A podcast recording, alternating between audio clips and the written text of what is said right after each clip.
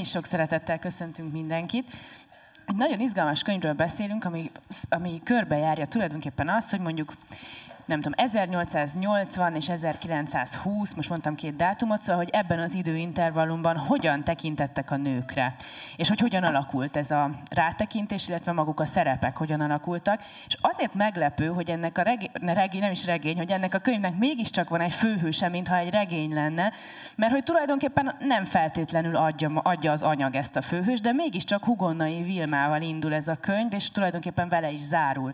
Hugonnai Vilmáról szerintem sokan hallottak hallottak már említés szintjén, vagy tudunk hozzá valamit kötni. Persze lehet, hogy nem annyira alaposan, mint ahogy te kikutattad, mint ahogy te írsz róla, de miért volt fontos, hogy legyen ebben a könyvben egy ilyen vezérnő tulajdonképpen, egy vezérfonal, aki végigvisz a történeten? Ez igazából a, a munka alatt ö, alakult így, tehát ez, ez ö, adta magát a kutatás közben, így feldobta magát ez az anyag lényegében. Tehát megterveztem ezt a kötetet, már régóta érdekelt ez a téma.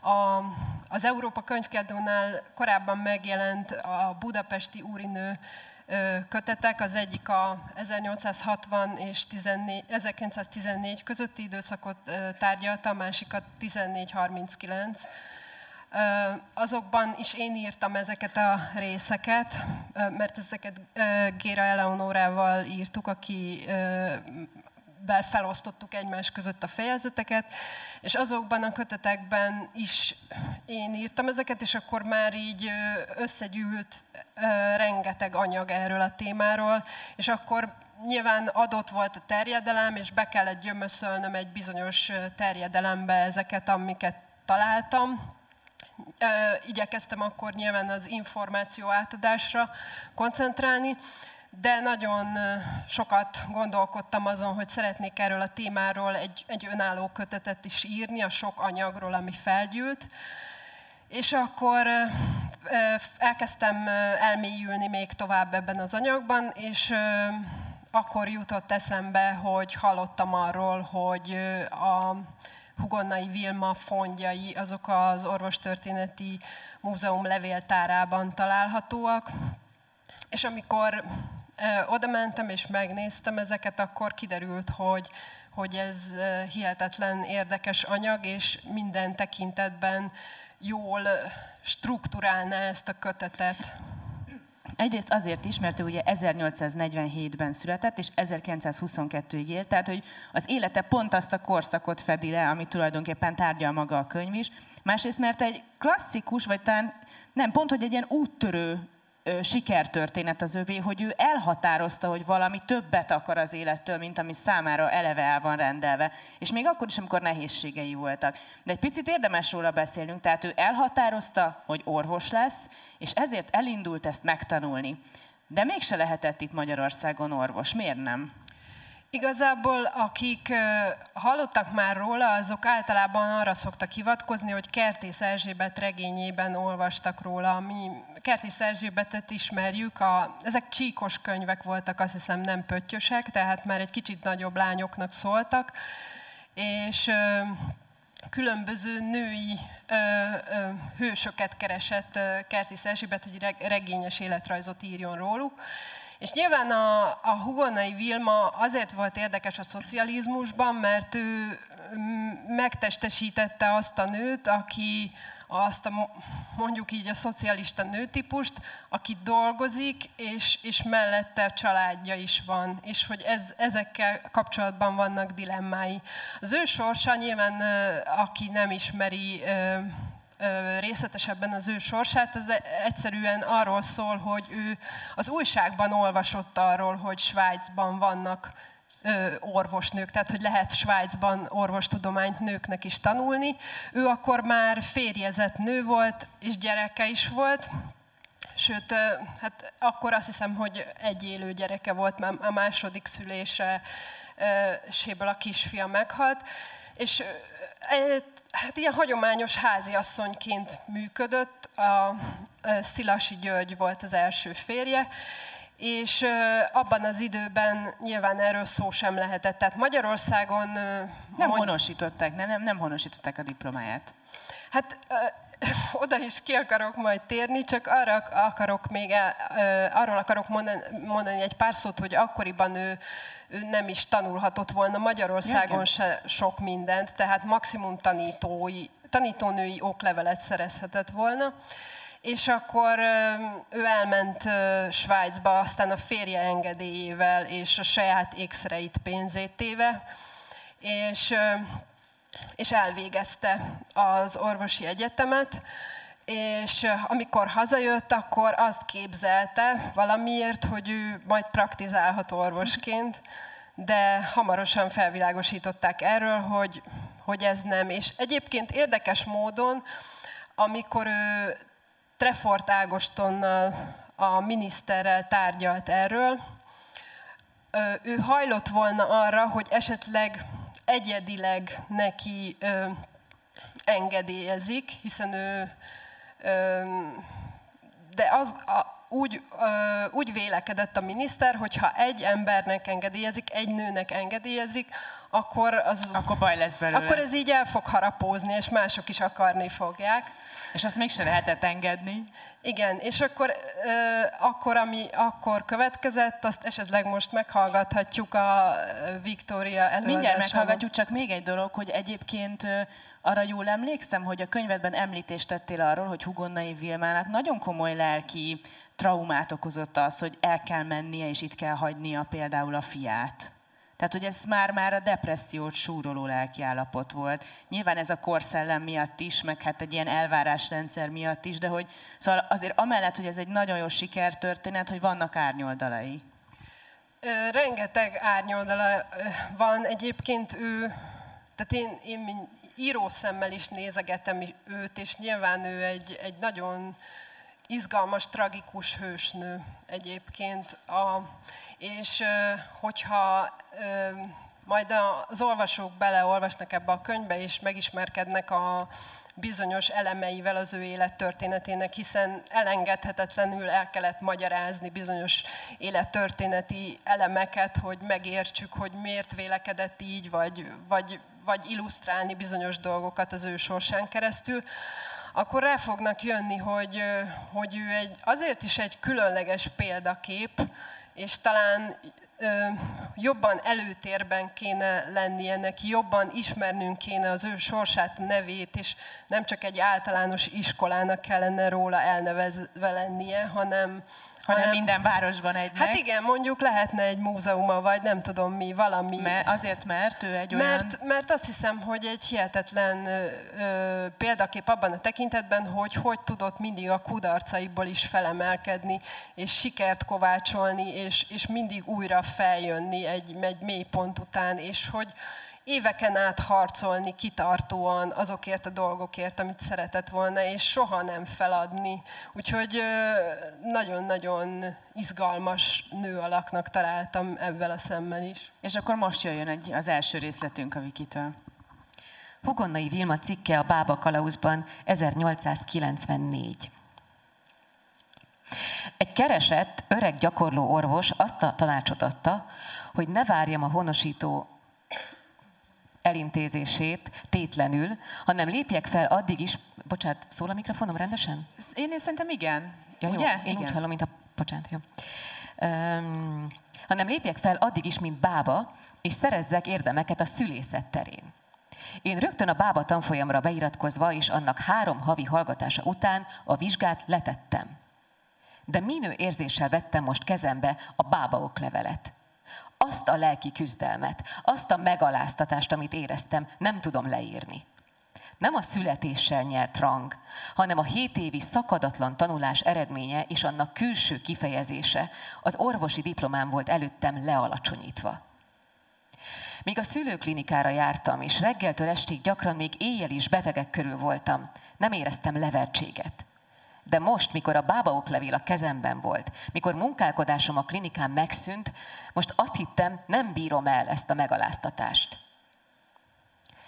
Csak két hét múlva mertem először a lakásomból az utcára menni, mert lépten nyomon a fülemben csengett a szó. Bába. De midőn néhány nap múlva először felcsengettek, és én a szomszéd, szomszéd utcában egy úri családnál először önállóan működtem, oly megnyugvás, oly lelki megelégedés szállt meg, hogy már akkor fogant meg bennem a terv, amelyet ezúttal kezdek megvalósítani. Hát szóval, na, nagyon nehéz volt elfogadni, a, ahogy ő mondja, ezt a, ezt a megaláztatást, de azért arról érdemes egy kicsit beszélni, persze aztán 50 évesen visszaül az iskolapadba, és aztán végül orvos lesz, de van egy hosszú időszak, amíg bábaként dolgozik. Szerinted, vagy, ahogy, vagy a te olvasmányélményeid alapján, azzal, hogy ő aztán praktizálni kezd, azzal, hogy ilyen tapasztalatot szerez a szülészet nőgyógyászat területén, ezzel ő nem szerzett egy elképesztő előnyt egyébként a többi orvoshoz képest egy olyan korban, amikor a nők a saját problémáikkal, és főleg a testi problémáikkal foglalkozni se nagyon mertek, de pláne nem tanácsokat kérni orvosoktól? Szóval, ahogy, szóval a szerencsétlenség a szerencséje is? Igazából erre nem tudtam bizonyítékokat szerezni, hogy vajon voltak-e olyan nők, akik kifejezetten azért fordultak hozzá, mert, mert ő nő volt, és ne, ö, vele szemben sokkal inkább meg tudtak nyílni.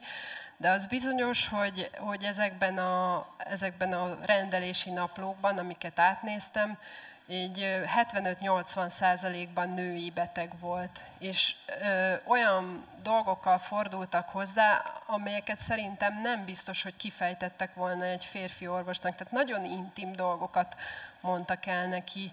Mert ez egyébként egy érdekes kihívás ebben, ezen a területen, hogy, hogy manapság ugye azért nagyon sok mindent, rend, rendkívül intim dolgokat is megírunk egymásnak, vagy elhangzanak egészen nyíltan, de ebben a korszakban még mondjuk bizalmas levelezésben sem feltétlenül találunk adatokat, vagy naplókban.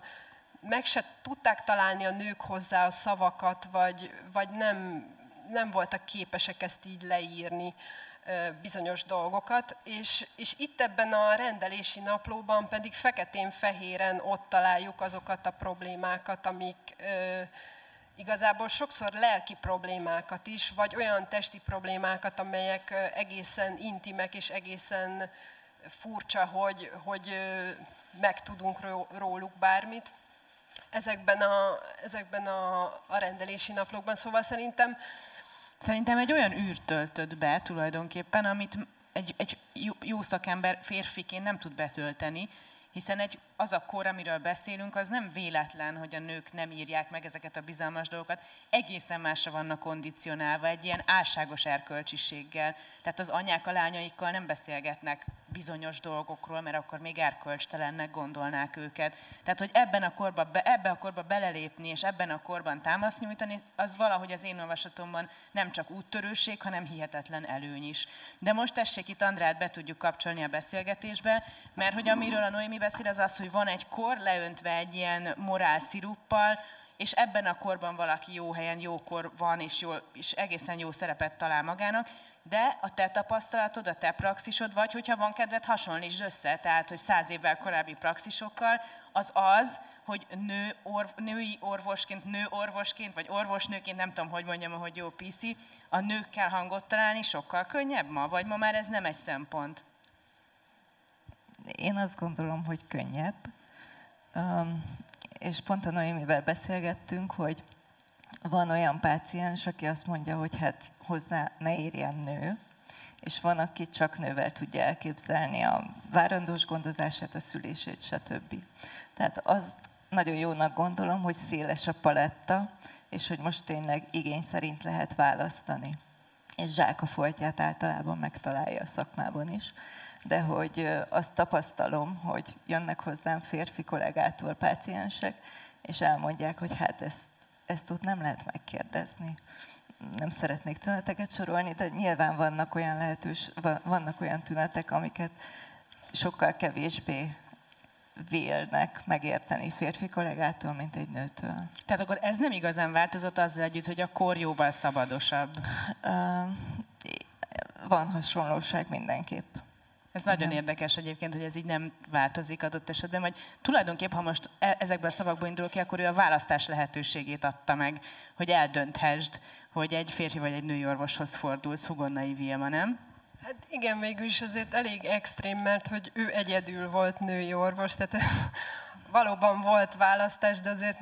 Hát csak hát végre egy lehetőség, hogy választás. egész országon belül egyetlen. Tehát ő, ő volt, mert 1897-ben nyitotta meg a rendelését, és tehát 1896-tól járhattak a nők egyetemre, ami azt jelenti, hogy ő előnyben volt, mert ő nagyon gyorsan lenyomta az, az érettségit. Amit már egyszer lenyomott, igen. igen. és akkor, mert utána aztán nyilván akik elkezdték akkor a képzést, azok körülbelül a századforduló után léptek ki az egyetemről. Érdekes, tehát a hátránya mennyi előny. Van egy kedvenc mondatom tőle, hogy aki valami rendkívülit akar elérni, tanulja meg a gyomrát uralni. Ez az első pont. És ezt ő úgy tette meg, hogy kidolgozott egy 80 napos diétát.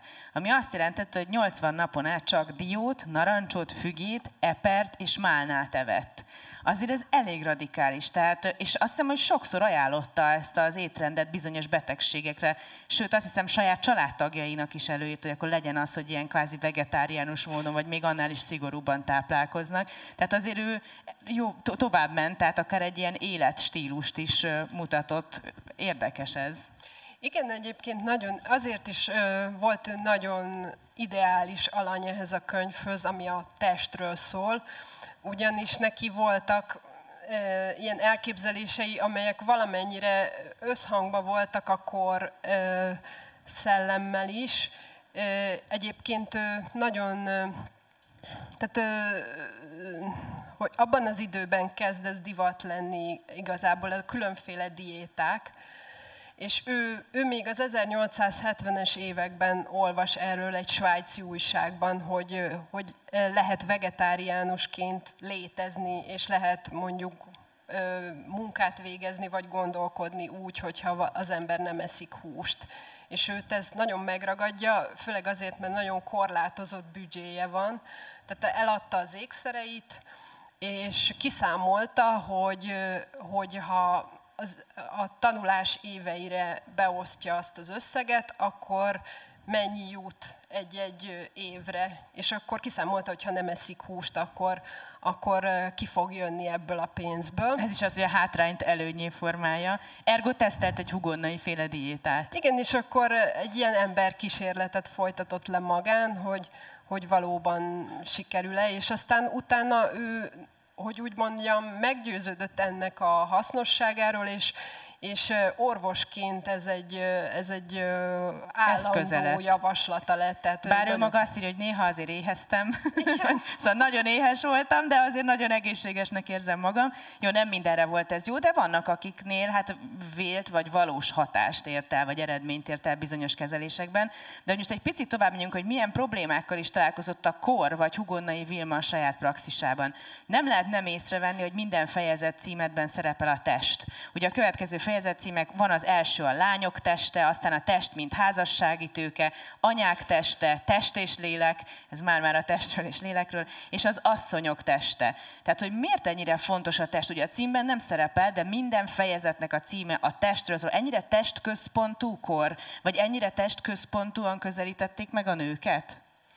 Igen, lényegében ez volt itt a, az alapvetés ebben a könyvben, ez volt a, a közelítés, hogy hogy ezt nyilván mindannyian tudjuk, hogy, hogy a nőket az a sokkal inkább értékelik a, a, a testükkel kapcs, összefüggő dolgok alapján, például nyilván a külsejük alapján és a termékenységük alapján, tehát hogy szülnek-e vagy nem szülnek, mikor, mennyit, stb. stb.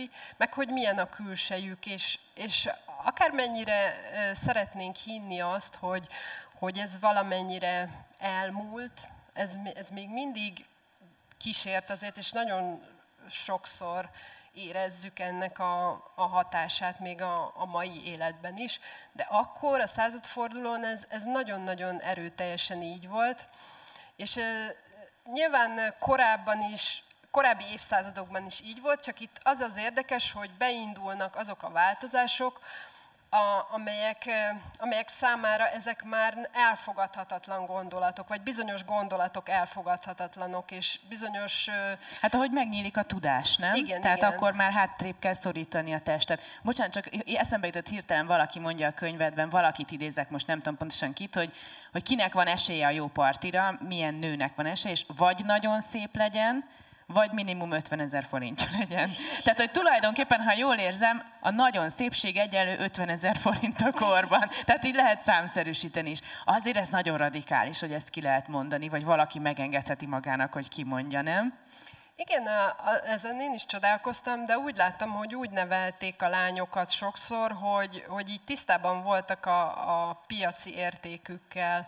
Tehát így mondogatták is, mondod. mondogatták is nekik sokszor. Például, hogy hogyha egy lány nagyon szép volt, hogy olyan szép, hogy akár hozomány nélkül is férhez mehet. Tehát lesz egy olyan férfi, aki csak a testéért elveszi, vagy hogy mondjam, csak a fizikai szépségéért elveszi, olyan értéket képvisel a fizikai szépsége, de van egy lány, akinek valamiféle csorbulása van, a teste nem olyan tökéletes, nem olyan fiatal, nem olyan szép, stb. Ott már hozzá kell valamilyen más előnyt adni, anyagi vagy más, egyéb más előnyt. Muszáj, a, muszáj a korhírcsárdáját idéznem. Kakas Márton élclap írása a következő pársor, hogy a jó párti, házasság közvetítő kettős pont. Kitűnő pártit ajánlok. A leány szép, művelt és gazdag, de sántit, mert erre van törve a lába. Fiatalember, akkor nem veszem el. Házasság közvetítő. Rosszul teszi. Képzelje csak, ön elvesz egy épp leányt. Az új asszony elmegy korcsolyázni. Elcsúszik és kitöri a lábát. Van szaladgálás, rémület, orvos, patika, gipsz, mankó, stb mindezt megspórolhatja, ha elvesz egy leányt, aki már túlesett ezen a bajon. Tehát, hogy egészen sajátságos értelmezése a női értékeknek, nem? Ez ebből is látszik. Tehát ők maguk is karikírozták már, ez mikor is? 1898. december 11-én azért egy picit már poéntárgya, hogy, hogy a testről szól a párkeresés kizárólag.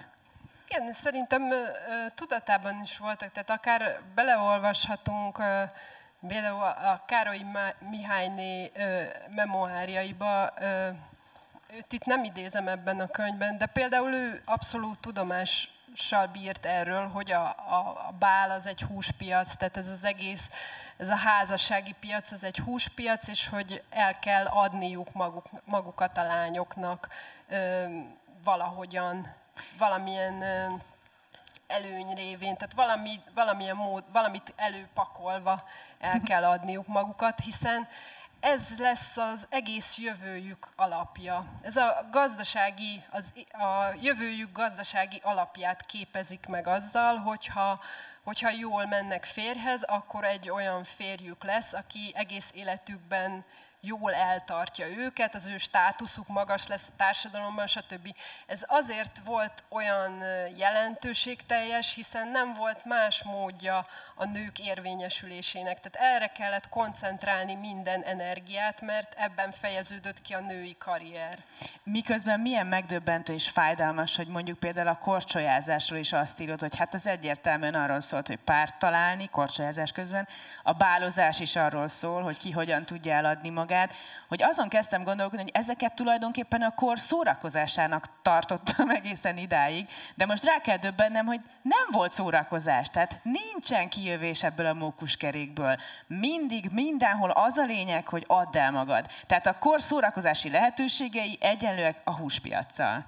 Igen, de azért azt hiszem, hogy ez, ez úgy is van, hogy hogy mindig helyez a társadalom valamiféle nyomást a nőkre ezzel kapcsolatban, például a házassággal kapcsolatban. Tehát volt egy időszak, amikor... Na jó, de ha hazamegyek majd buliból, az anyám nem kezd el ütni, hogy nem találtam magamnak jó, jó férjet, tehát azért az... Nem, de mondjuk ismerjük azt a kifejezést, hogy biológiai óra, meg, meg, meg a szingli hordák, vagy hogy mondjam. Tehát, hogy, hogy ezeket ismerjük, hogy volt, volt egy időszak mondjuk 10-15 évvel ezelőtt, amikor például az volt, a, az volt a gondolat, hogy akkor ha 30, 30 év felett valaki még nem ment férjhez, akkor az már úgy parlagon hever. És akkor azért ezek változnak, de mindig, mindig valamiféle nyomás van ezzel kapcsolatban. A, a kor kitolódik, meg így átalakulnak egy kicsi, kicsit a játékszabályok, de azért mindig helyez valamiféle nyomást a női testre a, a társadalom ilyen tekintetben. Mindjárt egy nagyon vicces ilyen vitával szeretnék erre reagálni, de hogy milyen érdekes, hogy az általad vizsgált időszakban az öreg lány szó meghatározása tíz évvel kitolódott.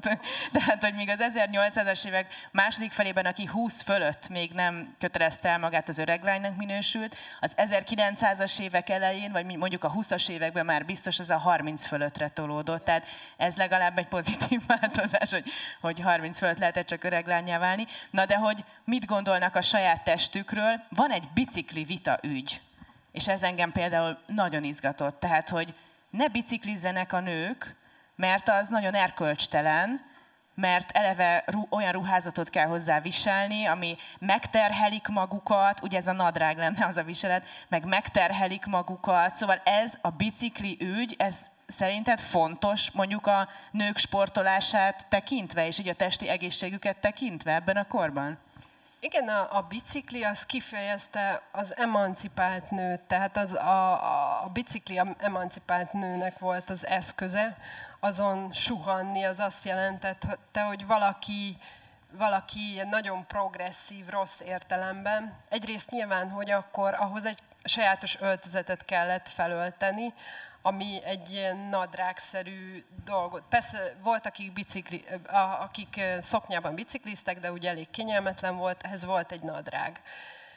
És hát most így fura elképzelni, de akkor megszólták azokat a nőket, akik nadrágot vettek fel. Tehát azt gondolták, hogy tehát ez körülbelül nem is tudom mihez hasonlítsam a most mihez, de mondjuk akár valami nagyon mély dekoltáshoz, vagy valami nagyon tapadós dologhoz kell, hát, kell már az se, szerintem az akkora hát, balhét már nem vált ki, mint egy nadrág. Nem tudom, de azt gondolták, hogy itt egyszerűen megmutatják a lábukat, pedig annak takarásban kéne lennie. Tehát kilátszik a lábuk vonala, a formája, a combjuk, a bokájuk, és ez, ez onnantól kezdve erkölcstelen, hogyha, hogyha megmutatják a, ezt, ezt a testrészüket. Tehát a, abban az időszakban az volt egy ilyen rejtett, titkos testrész, és, és azt nem lehetett megmutatni, mert az zavarba ejtette az embereket a, a hétköznapokban. Még van egy másik dolog, ami szerintem nagyon szimbolikus ebben a korban, a fűző,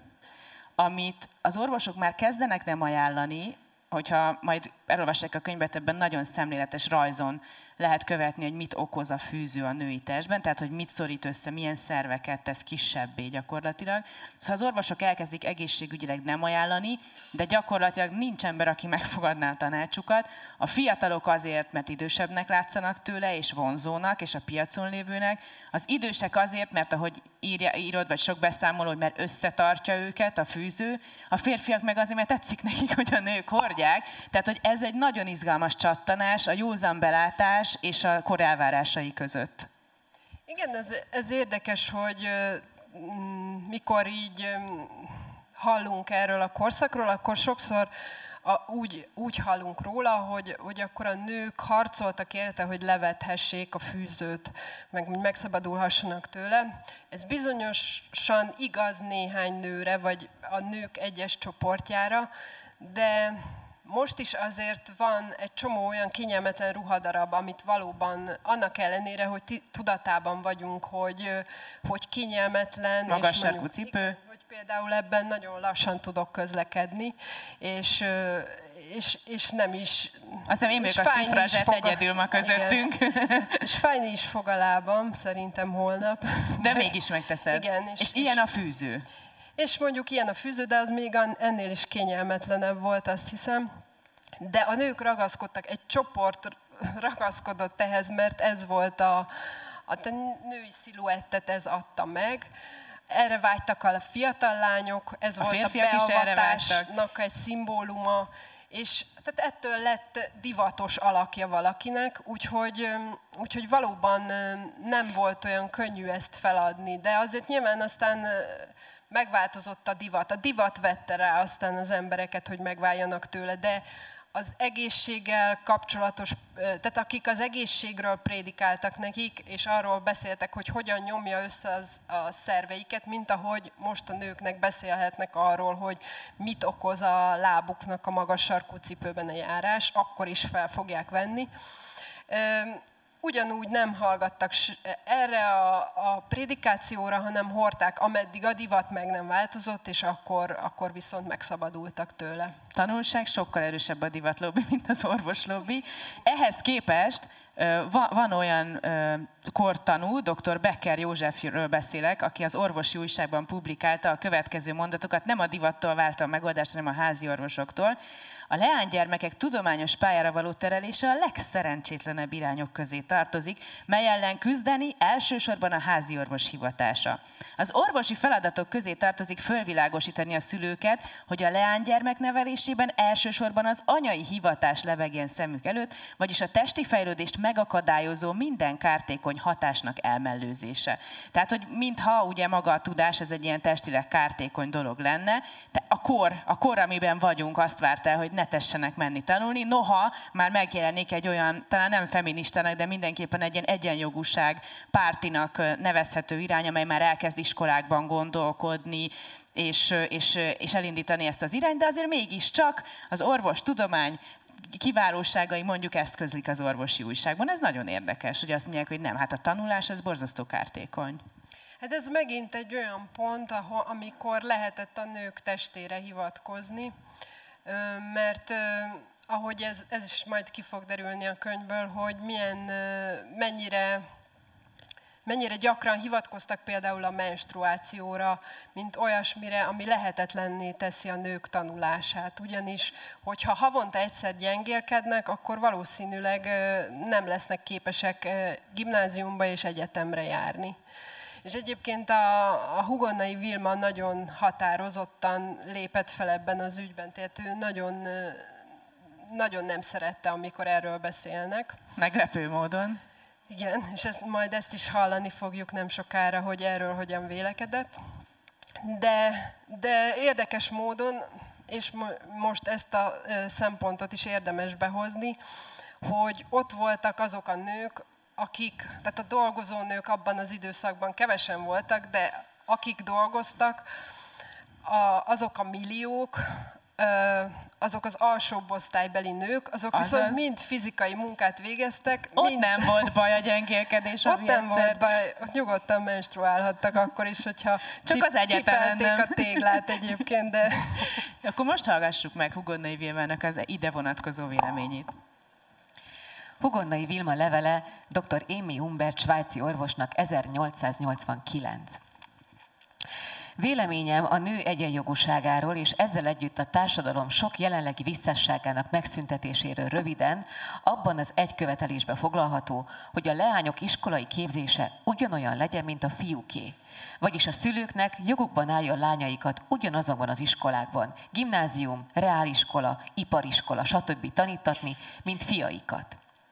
Ha a fiú a leányt már az iskolában ugyanolyan képességű személynek ismeri meg, mint saját maga, akkor, mint felnőtt, minden további nélkül el fogja ismerni a nők egyenjogúságát.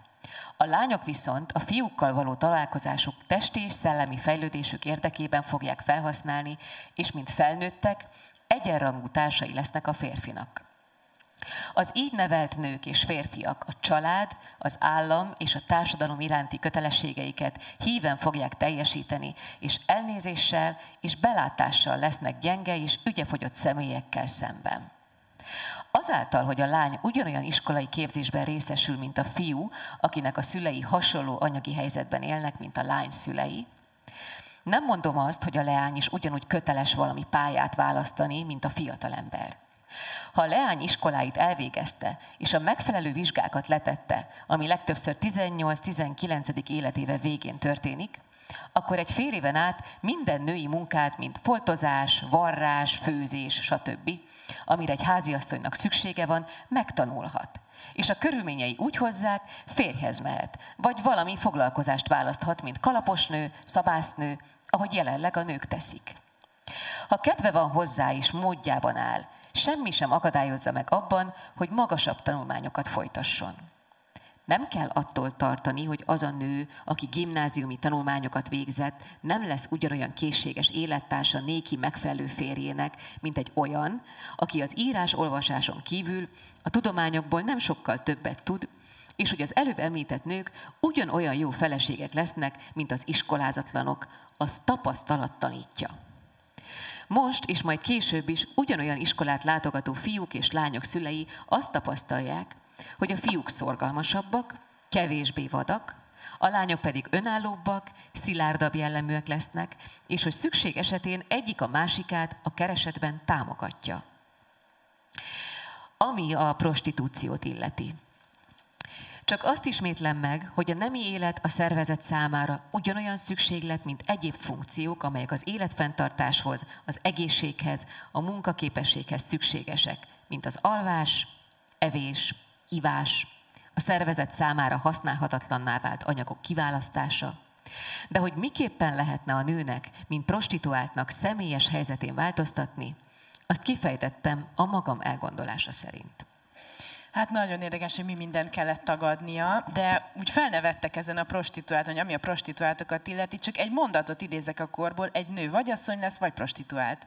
Hogy ez ilyen eléggé bináris világkép, mondjuk finoman szólva. Na de most beszéljünk azokról a témákról, amelyek előtt találkozhatott Hugonnai Vilma például ebben a korban, hogyha a nők eljutottak odáig, hogy jó, most hagyjuk, hogy tanulhattak vagy nem, de hogy eljutottak oda, hogy a saját testükről beszélnek. Nekem feltűnt, hogy most emellett a diéta mellett, amiről például már beszéltünk, a fürdő az egy elég, elég jó válasz volt mindenre. Egyébként a hisztériától, tehát a hisztériára is a fürdőt írták föl, de különböző nőgyógyászati betegségekre is a fürdőt, sőt egy csomószor a hidegvizes fürdőt is. Tehát, hogy nem csak emlő, hát hideg vizek fürdeni, vagy nem, nem tudom pontosan, hogy miért, olyan érdekes ez. És ez például nagyon érdekel, és ez már az Andrea szemével is érdekel, hogy, hogy ez így száz évvel ezelőtt még úgy elfogadjuk, de ma egy elfogadható ásban. Tehát, hogy ezeknek a fürdőknek, ezeknek valóban lehetett olyan hasznuk, ami miatt érdemes volt oda menni?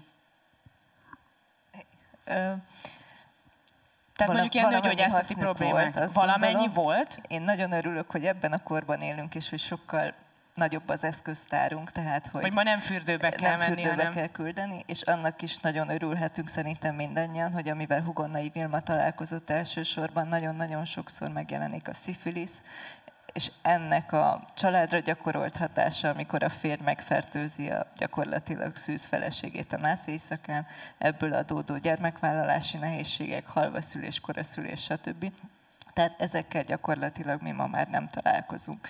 És ugyanúgy a tüdőbaj is nagyon-nagyon sokszor szerepel a könyvben. Ez is ma már szerencsére a múlt, és egy teljesen gyógyítható betegség. De egyébként bocsánat, küldenek ma még valakit meddőség miatt valamilyen gyógyfürdőre, mert akkor ez nagyon elterjedt volt, és és hallottam arról, hogy ma is... Én is hallottam. Ma is szokás esetleg, de nem tudom, hogy az orvosi körökben... Nem, az, az, ilyen nagyon, az iszapfürdő. Lehet, hogy az, nem tudom, nem tudom, hogy babon-e vagy valódi hatással bír. Ö, nem tartunk olyan, vagy nem tanúsítunk ennek olyan hatást, hogy elsőként választandó legyen a meddőség kezelésében. Nagyon diplomatikusan fogalmazol, tehát, tehát ez marad egy babona, tehát hogy túl sok értelme nincs, de, de lehet, hogy van egy ilyen placebo hatása mondjuk. Tehát a szervezetre biztos, hogy jól hat, és ezek a hidegvizes fürdők, ugye sportolók is nagyon sokat használják, tehát a sejtregenerációban, a test fittétételében abszolút hatékonyak. Tehát ilyen jellegű hatása biztos, hogy volt. Ami engem meglep, az például az, hogy az 1900-as évek elején a terhesség felismerése például, hát most fura, amit mondok, de hogy sokkal kevésbé volt egy ilyen, vagy, vagy lehet, hogy rosszul értelmezem, de hogy nem volt egy ilyen első percről frusztrált dolog. Ma ugye, akire, aki rájönnek az orvosok, hogy terhesek, onnantól nem szabadul. Tehát, hogy, hogy hetente, két hetente dolga van ezzel az ügyel, időnként fölöslegesnek érzi, hogy ennyi mindent kell csinálni, vagy most saját tapasztalatról beszélek, és hogy a korban meg ez mindez sokkal természetesebben ment, és mégse érzem, hogy, hogy, hogy korszerűtlenül. Tehát ugyanazokkal a tanácsokkal látták el például a terhes nőket, mint ma, vagy ez az élményem, hogy mit ne egyen, mit, mit csináljon, mit ne csináljon. Az az élményem, hogy ebben egész korszerűek voltak, vagy mai szemmel is. A táplálkozási tanácsok valóban hasonlóak. Az, hogy ne erőltesse meg magát, ez most is azt mondjuk, hogy nyilván ne cipeljen téglákat, meg ne bányában dolgozzon, de ö, itt megint arra térek vissza, hogy nagyon-nagyon jó, hogy nem négy hónapos várandósnak írjuk azt alapjára, hogy terhesség gyanúja, hanem mondjuk öt hetesen azt lehet mondani, hogy igen, ez egy Igen, konkrét példákról beszélsz, nem csak úgy, tehát, hogy igen, így történt. Igen, igen, igen, igen, igen. Tehát, hogy azért mi ebben nem, tehát, hogy ez nem korszerű mamából nézve nyilván, hát hogy... ma már nem korszerű négy hónaposan diagnosztizálni egy várandóságot valóban. igen, mondjuk ez, ez nem nagyon lepett meg ez a válaszod őszintén szólva, de te észrevettél abban a korban olyasmit, ami tényleg az egetverő butaság mai szemmel nézve? Gondolkozom egy kicsit a válaszon, jó? Addig, jó, jó, mert hogy, mert, mond, mondd Egyébként számomra, amíg gondolkozom, annyit elmondok, hogy ez, ez egy nagyon személyes része volt a, a kutatásnak, ugyanis amikor ültem tavaly nyáron a, a Orvostörténeti Múzeum levéltárában, akkor, akkor nekem is már egy kisbaba rugdosott a hasamba, és ott volt ez a két óriási papírdoboz, amelyekből kiszedtem ezeket a hatalmas vászonkötéses könyveket, amelyeket így lapozgattam. Ez, ez lényegében több ezer eset, tehát be vannak kötve ezek a, ezek a könyvek, és minden oldalon van mondjuk 20 eset, és akkor mindegyiket egyesével átolvastam.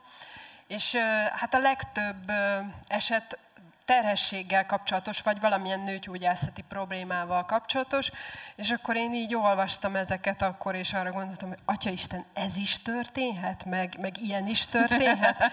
és akkor ilyen legszörnyűbb fantáziáim kezdtek lenni, és, és nyilván ilyenkor az ember... Amikor, de most mire gondolsz? Most, most így lehet, hogy így nevetünk, de amikor, amikor ott ültem, és, és állandóan elkezdtem számlálni, hogy akkor most eleget rúg-e a, a kisbabám, akkor... Ez mondjuk nem kell ilyen orvosiratokat olvasni, ez otthon is lehet parázni. Igen, de fú, de szörnyű dolgok, szörnyű dolgok voltak, és, és olyan azt gondoltam, hogy, hogy Atya Isten, én nem is gondoltam, hogy ilyesmi megtörténhet, és hogy tényleg... Valószínűleg remekül időzítetted, igen, ezeknek az elolvasását. De hát igen, persze lehet ijesztő, vagy mit tudom, engem, nekem például az volt nagyon megrázó az a példa a könyvedben, amikor azt írod, hogy valaki elmegy terhesség gyanújával, nem tudom, vagy negyedik vagy ötödik hónapban a nem biztos, hogy pont a Hugonai Vilmához, de lehet, hogy nála volt, és, és akkor az a papír jön ki, hogy hát terhesség gyanúval érkezett, de valójában daganatos megbetegedés, és kész vége. Tehát, hogy mondjuk ez, ez azért nagyon megrendítő, hogy ez való, valóban ez a korszerűtlen diagnosztika, ez mit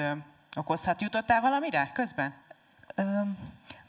Erre válaszolnék igazából. Tehát amikor igen, valakinek kimaradt a havi vérzése, akkor lehetett gondolni arra, hogy várandós, és lehetett gondolni sok egyéb betegségre, és ezek között szerepel valóban a tumor is.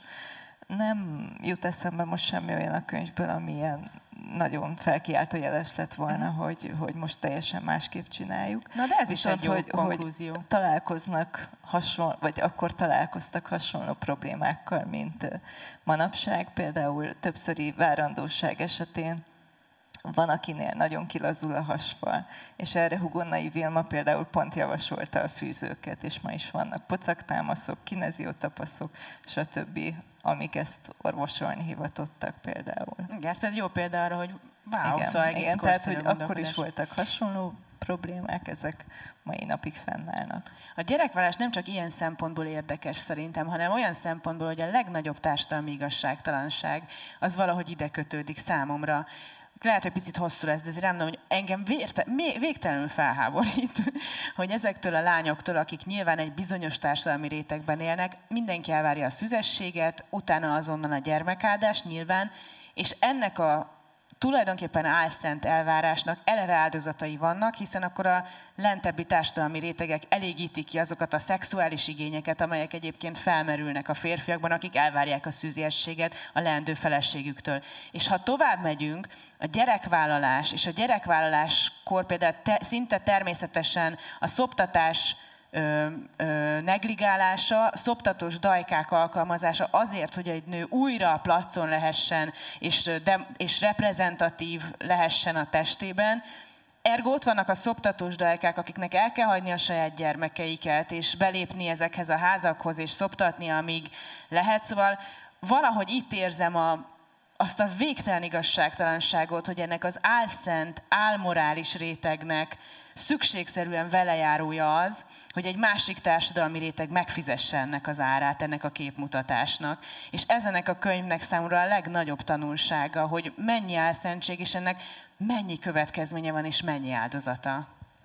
Igen, egyébként a kutatásnak ez, ez is a, ez a ráismerés is az egyik e- e- eredménye, hogy, hogy milyen kölcsönhatásban éltek egymással a, az alsóbb és felsőbb osztályok, és hogyan zsákmányolták ki száz százalékig az alsóbb osztálybeli nők testét. Olyan, hiszen... De olyan álságosságért, amit maguk se akartak betartani, soha. Igen, de igazából, ha vesszük, amit mondtam már, hogy a fizikai munkával, akkor nyilván a, a középosztály feletti lányoknak a szüzességének az ára az volt, hogy az alsóbb osztálybeli nőknek elérhetőeknek kellett lenniük, és hogyha beleolvasunk ezekbe a dolgokba, például majd a Bródi Sándor nevét is érdemes megemlíteni, mert ő nagyon fontos forrás volt szintén ilyen irodalmi tekintetben, meg, meg más tekintetben is. De például ő, ő is, ahogy leírja, tehát nyilván Bródi Sándor lehet, hogy a, a MeToo szűrőjén már nem nagyon menne át, ahogy, ahogy ő így tekint a nőkre egyébként. De, de az, az derül ki ezekből az írásokból, hogy, hogy kvázi ilyen szexuális zaklatásnak voltak kitéve ezek a cselédlányok a mai szemmel. Nyilván nem lehet az egyik kor ö, szűrőjét áthelyezni a másik kor szűrőjére, de akkor ez a mai mai terminusokat használva, ez abszolút kimondhatjuk, hogy, hogy ezt el kellett tűrniük, hogy, hogy mindenki szexuálisan elérhetőnek tekinti őket. Ezen felül, és ez a, ez a harmadik, hogy, hogy valóban a, a testüket még ilyen tekintetben is kizsákmányolták, és ez nagy számú nőről beszélünk. Tehát az egyik orvos, aki a szoptatást propagálja, azt mondta, hogy évente tízezer nő dolgozott szoptatós dajkaként, ami azért, azért tényleg egy, egy nagy ágazatot jelez. Én nem tudom, hogy az ő gyerekeikkel mi lett? Tehát az ő sorsuk mi? Vagy van-e ilyen általános sorsa a szoptatós dajkák gyerekeinek? Hát azt hiszem, hogy a statisztikák szerint körülbelül olyan a negyedük, egyharmaduk az, az általában meghalt.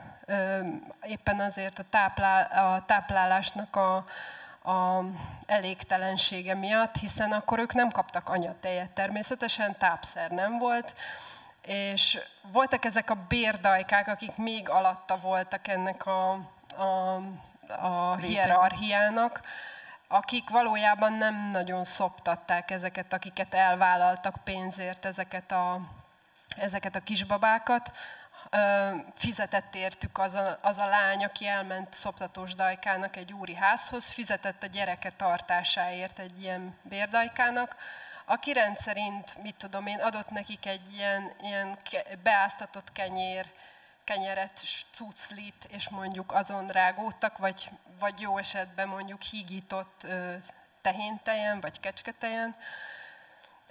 És hát ezek emésztési nehézségeket okoztak, vagy ilyen elégtelen táplálás miatt elpusztultak, vagy hát betegség miatt is, mert hát nem nagyon törődött velük senki. És hogy hogy tekintettek ezekre a szoptatós dajákra, hogy hogy választották ki őket, Igen, ez, ez, nagyon... Ez, ez egy, egyébként még annyit illesztek ez, ez elé az idézet elé, hogy, hogy a nőgyógyászoknak úgy látszik, vagy úgy kiderült, hogy hogy ez is a feladatuk közé tartozott sokszor, mivel ők felügyelték a szülést, tudták, hogy kik szültek, és sokszor ők küldtek úri házakhoz lányokat, aki éppen frissen szült, és tudta, hogy egy úriasszony ugyanolyan abban az időben szült, és akkor például a Hugonai Vilma is csinált egyébként ilyet, le is van írva a szoktatásról szóló fejezetben, hogy hozzá is járt egy lány, aki természetesen egy leányanya volt, más választása nem lehetett, és akkor ő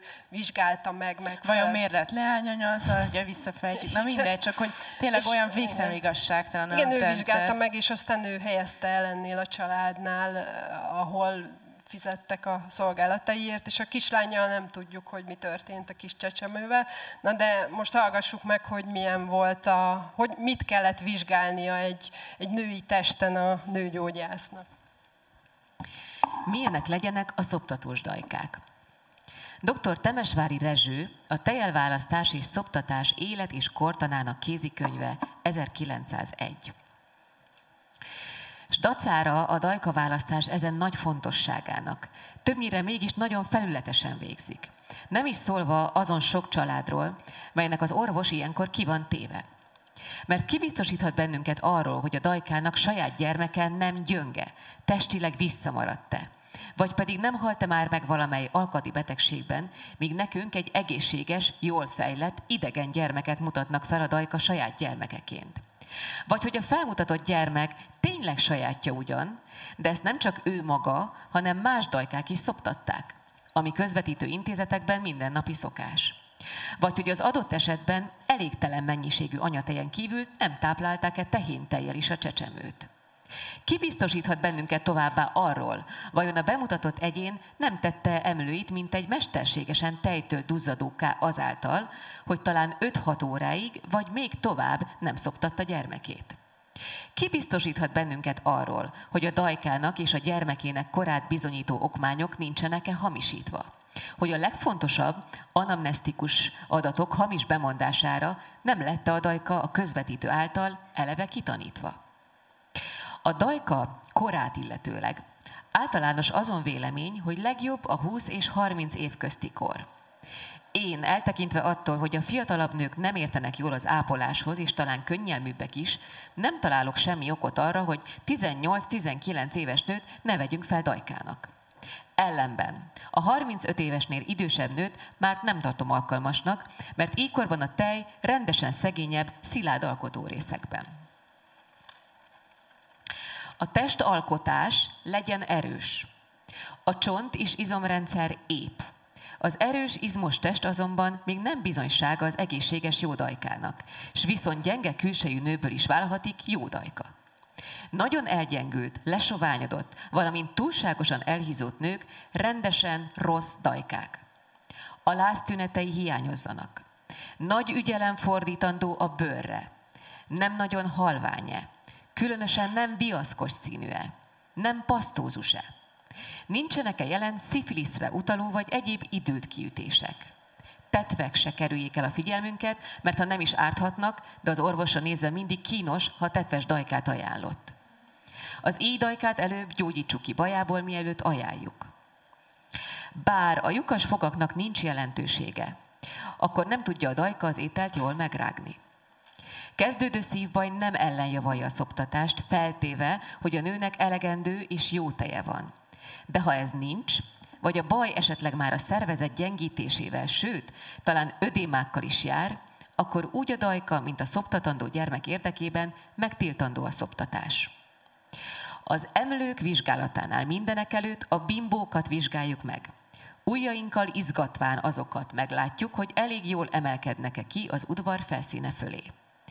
Az udvar felszíne alatt lévő, valamint a semmivel, vagy csak valamivel az udvar fölé emelkedő, tehát laposnak nevezhető bimbó teljesen alkalmatlan a szoptatásra. Ellenben, ha csak 6-8 mm-nyire is emelkedik ki, akkor szívó üvegnek egy időn átvaló alkalmazásától a legtöbb esetben alkalmassá válik. Különösen gyenge gyermekhez felvendő dajkánál nagy súly helyezendő a jól kiemelkedő bimbóra. Erőteljes vagy idősebb gyermeknél kevésbé kiemelkedő bimbó is megfelel a célnak. A bimbó alakja mellékes. Túlságos nagy bimbó csak ritkán fordul elő. Az ilyennel bíró nő azért alkalmas lehet a dajka szolgálatra, ha csak nem rendkívüli nagyságú és vastagságú a bimbó. A nagy bimbó, különösen ha nagyobb csecsemőről van szó, nem képez akadályt a dajka felvételénél. Az emlők nagysága mellékes. Ha csak. Nem túlságosan kicsinyek. Néha ugyanis kisemlők tejben bővelkednek, míg ellenben nagyokból alig sajtolható ki néhány csepp. Sőt, igen nagy, zsírdús emlők rendszerint rosszul működő tejmirigyekkel bírnak, mint hogy a zsírszövet a mirigy szövet rovására tenged túl. ruganyos, gömbölyded, különösen kúp alakú vagy henger alakú emlők, amelyek bőre alatt bő, kékes erezet tűnik át, igen ajánlhatók, míg ellenben igen pegyhűt, ráncos, mélyen lelógó emlők nem. Schlichter különösen a henger alakú emlőket mondja jóknak. Viki a végére ezt mert nagyon élveztem szerintem ezt a szöveget. Andrea, ezt milyen így orvosi füllel hallgatni végig? Megint nagyon örülök, hogy ebben a korban élünk. E- ezt kéne csinálni, azért ez és mindkettőnek megalázó a, a, a nőnek is, meg az orvosnak is, nem? Ö, igen, szerencsére tőlem soha nem kérnek ilyen szakvéleményt, meg senki, senkinek nem kell ö, dajkosságot ajánlanom. De hogy igen, ez a, én ezen mosolyogtam, hogy a 35 év fölötti nőnek nincs olyan teje, ami alkalmas lehet. Szóval nagyon jó, hogy ezeket meghaladtuk már, ezeket a nézeteket, és hogy szoptathat a 40 éves, meg a 45 éves is, és van arra is példa, hogy örökbefogadott gyereket is tudott szoptatni az édesanyja. De egy dolog engem nagyon érdekel, hogy azok a nők egyébként, akik mondjuk felsőbb társadalmi rétegben úgy döntöttek, hogy megfelelnek azoknak az elvárásoknak, hogy ők ne szoptassanak, és a testüket tartsák úgy, ahogy nem tudom, kell, meg hogy nem menjen arra idő, hogy a gyerekkel el, elvonuljanak, és szoptassák, hogy azok mit csináltak magukkal orvosilag? Ezt úgy hívják, hogy száraz ablaktálás, tehát szülés után miután belövelne a tej, akkor folyadék megvonás, hidegvizes borogatás és az emlők leszorítása, ez vissza tudja szorítani a tejtermelést. Tehát és biztos, van bármilyen hogy... táblati következménye, vagy semmi? Nem tudunk táblati következményről, vagy nem, nem, én nem ismerek ilyet. Akkor ez egy választás Igen, tehát most is van olyan páciens, akit valamilyen ok miatt, mert más gyógyszerelése van, ami mondjuk nem, fű, nem fér össze a szoptatással, le kell állítani a tejtermelést, és akkor ez az első vonalbeli javaslat, hogy ilyen legyen. És a második, az a második lépcső a gyógyszeres kezelés, ugyanis a gyógyszeres kezelésnek, ami rendelkezésre áll, lehetnek elég súlyos mellékhatásai, uh-huh. de hogy megoldható most uh-huh. már könnyebb. Jó, csak úgy érdekelt, hogy, hogy ennek volt-e valami következménye, de mi, már tudom, hogy lassan a végén vagyunk, sőt, már a végén vagyunk, és nagyon érdekes ott hallani, hogy állatként kezelik gyakorlatilag a szoptatós dajkákat. Csak még egy dolgot szeretnék mondani, hogy mindez az elvárás halmaz, amiről eddig beszéltünk, természetesen nem hatott mindenkire. Tehát azért voltak, akik megszöktek ezekből a rendszerekből, jó, aztán kitagadták őket, sőt, van olyan példa, hogy, hogy valaki létrehozott direkt egy úgynevezett hülyékházát, tehát hogy egy elmegyógyintézetet is bedugta oda a saját gyerekét, mert hogy az el akart szökni valami szerel, szerelmével. Így került egymás mellé, nem tudom, a, a, a hörkurutos, a hisztériás, a depressziós és a tévejgő, tehát hogy így a hülyék intézetében. Voltak a vénlányok, akik egyszerűen úgy döntöttek, hogy nem házasodnak, voltak nők, akik együtt éltek, és valamiért ezt a kor jobban elfogadta, mintha férfiak értek volna együtt. Egyébként két testvérpárt is felhozol a könyvben, akik nem mentek férjhez, és tök jól el voltak így az életük végéig. És a, ne, és, az, és a negyedik, vagy most nem tudom, ötödik kategória, azok a a híresek tulajdonképpen, akik mertek szabadosabbak lenni. Tehát, hogy azért ebben a könyvben kiderül, hogy Blaha Luisa, Jászai Mari vagy Prielle Cornélia a kor influencerei voltak, abszolút. Tehát, hogy mindenféle tégelyekre nyomták, hát Blaha, Blaha Luisa volt konkrétan ilyen kozmetikai cég arca, de hogy mondjuk a Jászai Mari azért a hősöm lett a könyved végére, hogy ő meg a Prielle Cornélia, aki évtizedekkel fiatalabb férjet magá, választ magának a végén, teljes megbotránkozása, és Jászai Mari, aki egyébként túl, es, túl jut a merrákon, és nem újul kínál ez a betegség, és iszonyú szabadon mer ér, és az ifjú Feszti Árpádot is fölszedi, meg a nem tudom, szóval mindegy, még felsoroltat, hogy kiket, szóval ilyen fiatal ismert értelmiségieket, hogy azért ez is egy nagyon érdekes dolog, hogy ők mennyire alakították a kort. Igazából azért érdekes, hogy, hogy azért rossz állásban volt részük, tehát lehet, hogy influencerek voltak, de, de talán mégsem, mert nem, nem hatottak olyan tekintetben társadalomra, hogy, hogy nem, az, az, ahogy a nők élték az életüket, az, az nem tekint, volt tekinthető menőnek. Szerintem egy kicsit le is sajnálták, ahogy uh-huh például a Jászai leírja, hogy őt nagyon lesajnálták azért, mert hogy a társadalom elfogadta, hogy idősebb férfiak fiatal nőkkel vannak együtt, de hogyha egy idősebb nő fiatal férfit választott magának, akkor az kiröhögték, kigúnyolták, és ő tudatában volt ennek, hogy őt kinevetik a háta mögött, de nem érdekelte, hogy úgy mondjam, hogy nem mondjak csúnyábban. De szóval, hogy ő, hogy ő azért valóban egy ilyen életnagyságnál nagyobb figura, a, kellett ilyennek lenni ahhoz, hogy felvállalja akkor ezt, a, ezt az választást az életében, hogy, hogy ő független akar lenni, és, és így akar élni. Mert valóban a feleség szerep, hogyha ő fel, azt választotta volna, hogy valakinek a felesége legyen, volt egy darabig valakinek a felesége, a, akkor, akkor az, tehát az bizonyos szabályokat erőltetett volna rá, amit ő nem, nem szeretett volna elfogadni, és, és voltak olyan nők, akik, akik úgy gondolták, hogy, hogy inkább, inkább ezt a vénlány, megvetett vénlány szerepet választják annak ellenére, hogy, és ö, sokszor, a, tehát például, hogyha valaki művészettel akart foglalkozni, vagy valamilyen tekintetben ő kiteljesedni szeretett volna, akkor, akkor ö, jobban tette, hogy ezt választotta, mert egy csomó ö, elvárás nem nehezedett rá ezáltal, és kiélhette magán e, e, ilyen tekintetben. Jó, hát a könyv eljut odáig, amikor egyszer csak már a tudás is bejön a képbe azért, meg az, e, meg, a, meg az asztalra letett teljesítmény még a nők esetében is, és egy picit hátrébb szorulnak ezek a külsőségek, meg talán a test is úgyhogy egy következő kor már talán egyel barátságosabb, vagy egyel érthetőbb a mából. Én nagyon szépen köszönöm nektek a beszélgetést, önöknek pedig a türelmet. Hát természetesen egy töredékét mutattuk fel annak, amit a könyv felvonultat. Nagyon sok izgalmas esettanulmány történet, és még ágaboga van ennek az egész korszaknak. És szolgálti közlemény, hogy a, a Libri kiadó standjánál megvásárolják a kötetet, és az aláíró pultnál lesz a dedikás, ami azt hiszem a kazamata színpad felé van, úgyhogy ha valaki gondolja, akkor ott megtalálja Noémit, aki ott fog dedikálni. Szóval köszönjük szépen a figyelmet. Én is köszönöm szépen.